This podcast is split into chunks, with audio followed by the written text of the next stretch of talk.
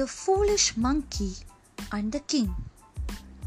Long ago, there lived a king who was very fond of monkeys. He had one favorite monkey who he kept very close to him like a friend.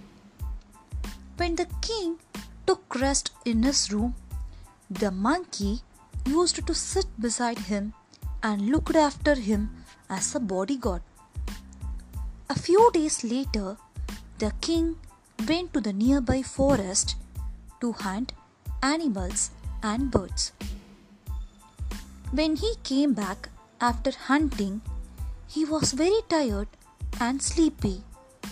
So, that day he went to sleep early.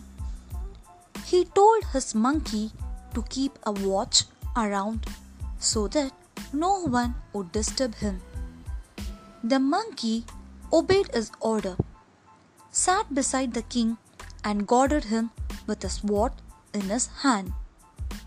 Soon, a fly came in the room and sat on a king's face. The monkey tried very hard to shoo it away, but in vain. It flew and sat on his nose.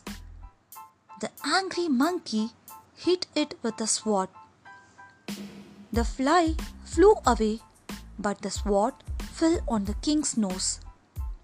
So the poor king laid on his bed without a nose.